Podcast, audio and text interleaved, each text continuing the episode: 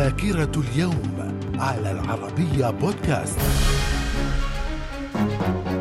أهلا بكم إلى ذاكرة اليوم السادس من مايو ففي العام 636 المسلمون يدخلون مدينة بعلبك بعد عقد الصلح بين أهلها والقائدين أبو عبيدة بن الجراح وخالد بن الوليد. في العام 1889 افتتاح برج إيفل للجمهور في باريس. وفي العام 1910 جورج الخامس يتولى الحكم في المملكة المتحدة بعد وفاة والده الملك إدوارد السابع. في العام 1913 بداية جلاء قوات الدولة العثمانية من الأحساء ودخول مدينة الهفوف تحت حكم ملك السعودية عبد العزيز آل سعود. من الذاكرة. ومن ذاكرة اليوم السادس من مايو في العام 1916 جمال باشا يعدم 21 من العرب المطالبين بالاستقلال أو الإصلاح. وذلك في ساحة البرج في بيروت وساحة المرجح في دمشق. في العام 1941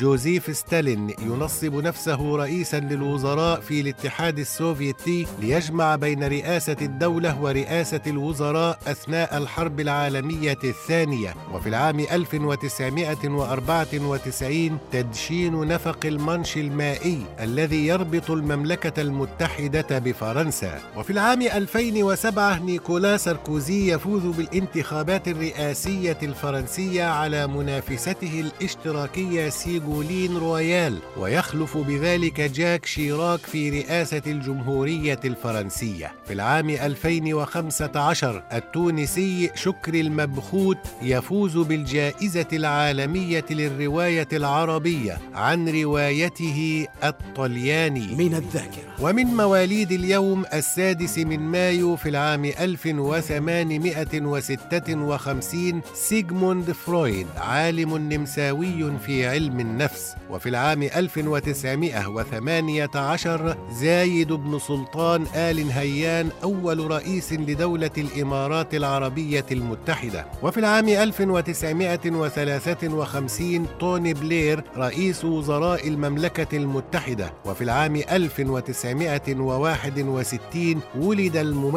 الأمريكي جورج كلوني. من الذاكرة. ومن وفيات اليوم السادس من مايو في العام 680 معاوية بن أبي سفيان أول خلفاء الدولة الأموية. وفي العام 2002 توفي صالح سليم لاعب كرة قدم وممثل مصري. من الذاكرة. وفي السادس من مايو من كل عام يحتفل بيوم اللاحمية العالمي. من الذاكرة. إلى اللقاء.